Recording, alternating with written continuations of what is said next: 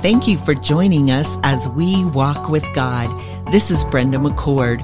Walt and I are thankful for this opportunity to participate with the Awakening in America, an outreach of the Himmelreich Memorial Christian Library. Welcome, friends. You know, this is actually the beginning of year 3 for Walk With God podcast. We have been recording these lessons for 2 whole years, and year 3, turn the page. Here we go. Turn the calendar. You're kidding. 3? Yeah. Okay, here we go. And we have people listening now in 47 countries. And we just want to express our heartfelt thankfulness to our listening friends. You know, over these past 2 months, we've been teaching in the book of James, and Walt and I totally plan to finish the book of James. However, we will be leading and teaching in Israel for the next 3 weeks. And so we kind of want to plug something in. We don't want to desert you and be gone. And so what we want to do is record some devotionals while we travel in the land of Israel. We're even going to sneak over, and we're hoping to do a quick devotional for you all in Petra over in Jordan. Sneaking there. Well, we don't really sneak there. We have to have a visa and all those things. You know, we found when we open our Bibles in the land of Israel, the black and white pages come alive, vibrant color, 3D as you look around, and you are actually so often at the site of Bible stories and where it happened. And so we're going to call this next 3 weeks of our podcast, we're going to title it Israel Interludes, and we hope that you will join us. That sounds so refreshing. Well, we are always happy to be in Israel, and we hope someday we'll meet you in Israel too. Well, today we want to open our Bibles to the book of James. We want to finish the chapter that we began last week, so we want to finish up James chapter 3. Remember, this particular chapter began with a challenge to teachers and the importance of controlling the tongue. It's powerful. Remember, it might be a spark. It might be a short word or a short phrase, but it can turn into a fire. And James even says, who can control it? Who can control the tongue? Well, today, let's begin in verse 13, where James asks a question. Who is wise and understanding among you? By his good conduct, let him show his works in the meekness of wisdom. And we ask this question along with James. He's saying, who is wise? Who's understanding? And James is pointing out the qualities of a wise teacher: his conduct, his good work, his control, the discipline of his tongue. And you might think, well, I'm not a teacher. Well, what I want us to all consider is we're all teachers. In our lives today, there is someone who looks to you. There is someone who's they're a little behind you on the path of life. You're a little ahead of them on the path of life. And you know, that person is looking to you. Are you living your life in a wise way? And your conduct. And then James even describes a little later in verse 17, he's going to tell us the qualities of wisdom. Wisdom is from above. It's first pure, it's peaceable, it's gentle. And as I've reflected on these qualities of wisdom, it's so inviting. It's I want to be there. It's pure, peaceable, gentle. And then James tells us it's open to reason, full of mercy and good fruits. James tells us it's impartial, and wisdom from above is sincere. You know, James is calling the reader's attention to wisdom and living in a life of wisdom. And Walt, I know you've taught lessons, you've taught classes in seminary on wisdom literature in the scriptures. Yeah, and I love teaching those classes. You know, the word for wisdom in the Hebrew is chukmah, and it's not just knowledge, it's not just gaining facts, but wisdom chukmah is the ability to view life from God's perspective. How did God cause life to work? How does God cause this world to work? And not just knowing facts about that, but it's gained then in order to order our life according to His will. Wise living, the applying of biblical principles to everyday experience. It should be the goal for every single follower of Christ. We should all be concerned about wisdom, and we should all be asking the questions, is that me? You know, wisdom literature primarily includes the Proverbs, Ecclesiastes, a few sections in the book of Job, and various Psalms, including Psalm 1, which talks about two paths and the kind of people that are going to be on either one path to destruction or the other path to life. Psalm 37 is one, and then, of course, Psalm 119, the longest psalm in the Bible, is a psalm about wisdom that can be gained from the Word of God, and it focuses in on the relationship of the Word of God to our life. It can be a lamp unto our feet, a light unto our path, and guides us down the right path. That's wise living.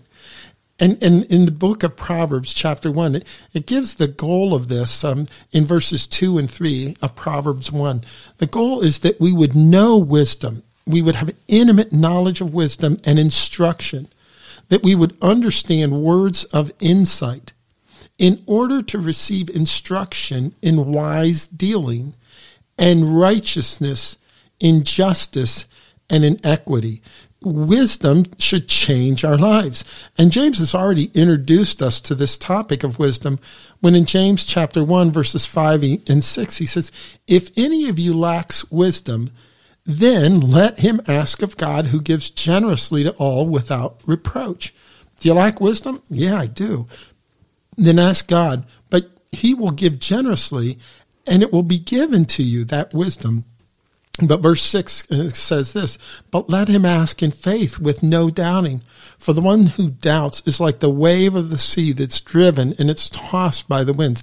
God's design is that He wants us, His people, to be people of wisdom and wise living. Yeah, and part of that, you know, even wise living, well, it goes back to that James 1:5 is that we acknowledge that we don't have wisdom, right? Right. That we say, I need wisdom, and we humble ourselves. We come before the Lord and we ask. And remember in this verse 13, as we began, it says, by His good conduct, let Him show His works. Yeah, wisdom isn't just words. Wisdom isn't just words and that you can talk a good talk. Wisdom is being lived out in your life by your good conduct. It's that you're walking a godly walk. Right. And so as you ask God for that wisdom, it's not just enough to have those words, and that's James' whole philosophy as he works through, and his message through this book is that look at my life. My life is going to show what I believe. My life is, he wants his life, in other words, to match his words, which is what we want our life to be. Sure, our faith is to be lived out in our lives. It's not to just be on our lips, although it is to be on our lips, but not only there. It's right. To be lived out. Yeah. And so then when we continue now into verses 14, 15, and 16, but if you have bitter jealousy and selfish ambition in your hearts, then do not boast and be false to the truth. This is not the wisdom that comes down from above, but is earthly. It's unspiritual and demonic. For where jealousy and selfish ambition exist, there will be disorder and every vile practice. You know, James tells us by his good conduct. And so if we've got jealousy, if we've got ambition, selfish ambition stirring inside me, well, these verses, as I read them and I think about them, they take me to a head to heart. You know, I must search my heart and ask the Lord to show me where my thoughts, my words, and my actions are not pleasing to Him. You know, coming before Him and honestly saying, what's my attitude in certain situations in life? I mean, really putting it out on the line. And then how do I act? How do I relate? How do I treat other people?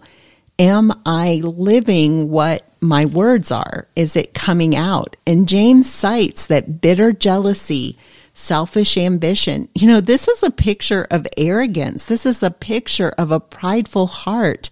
And even as I say those words, it feels ugly. It feels unlovely, right? Mm-hmm. It's not the way I want my life to be pictured, and it involves some really serious head to heart, some time before the Lord, asking Him to cleanse us and to change us. He wants us to know that where we find jealousy and selfish ambition, there will be confusion, rebellion, and unrest, as well as evil and vile practices. Do you see those in the world around you today? Oh, yeah. They are pictures, they are in the news, they are happenings all around us. James leads us now to the wisdom from above. And Brenda, even as you say that, James will contrast this earthly wisdom, this fleshly wisdom, with a heavenly wisdom, with a spiritual wisdom, which comes from God above. And he challenges us to think, what kind of person am I living my life to be a wise, heavenly wise person with spiritual wisdom from God? Or am I living my life like everybody else here on this world and just doing it what is earthly, what is fleshly? And you can contrast this in verse 17 and 18 by saying this, but in contrast to that earthly wisdom, the wisdom that is from above is first, it's pure, then it's peaceable, it's gentle, it's open to reason, it's full of mercy and good fruits. Love that fruitfulness. It's impartial and sincere, and a harvest of righteousness is sown in peace by those who make peace. You know, this wisdom from above that's being described here, this verse gives a number of those descriptors of what God's kind of wisdom, godly wisdom, looks like. And we could take a great amount of time, weeks even, on each of these words, but we're going to focus in on just a couple of factors. One is the result of godly wisdom. When we live our lives that in a way that honor the Lord and His Word, it brings forth something. And it's used variously here. In verse 17, it talks about there's fruits. And then in verse 18, it talks about a harvest of righteousness. This fruit, this harvest of righteousness is being described here, and that's something that should typify the life of a believer. And as you say that, I think, you know, the fruits and the harvest, of course, we go to Galatians 5:22. What? I'm saying that wrong. Sorry. No, Galatians 5, the fruit of the Spirit, and then the deeds of the flesh, or the earthiness, the fleshliness that comes out. And they're very clear. This is another one of those passages. And that's that harvest, right? Yeah. And it's the conduct of our life. And we see the contrast of those in Galatians 5, beginning in 21. And then I've got to look at the definition of righteousness. If we've got a harvest of righteousness, what does righteousness truly mean? We use it a lot, but it means to have purity of heart or a moral virtue, living life according to the divine law. So how do we know the law? Well, we've got to be in God's Word, and that's what we want to do here on Walk with God, is we want to open the pages of God's Word and say, how should we live? And I love that James uses the imagery of harvest in verse 18. Many of you, we've probably mentioned this before, but we grew up in a farm community, and harvest time was the culmination of many months of very hard work. Everyone loves harvest. It's enjoyable. It's a time of celebration. But harvest doesn't happen accidentally or easily. There's work that needs to be done in order to get to harvest.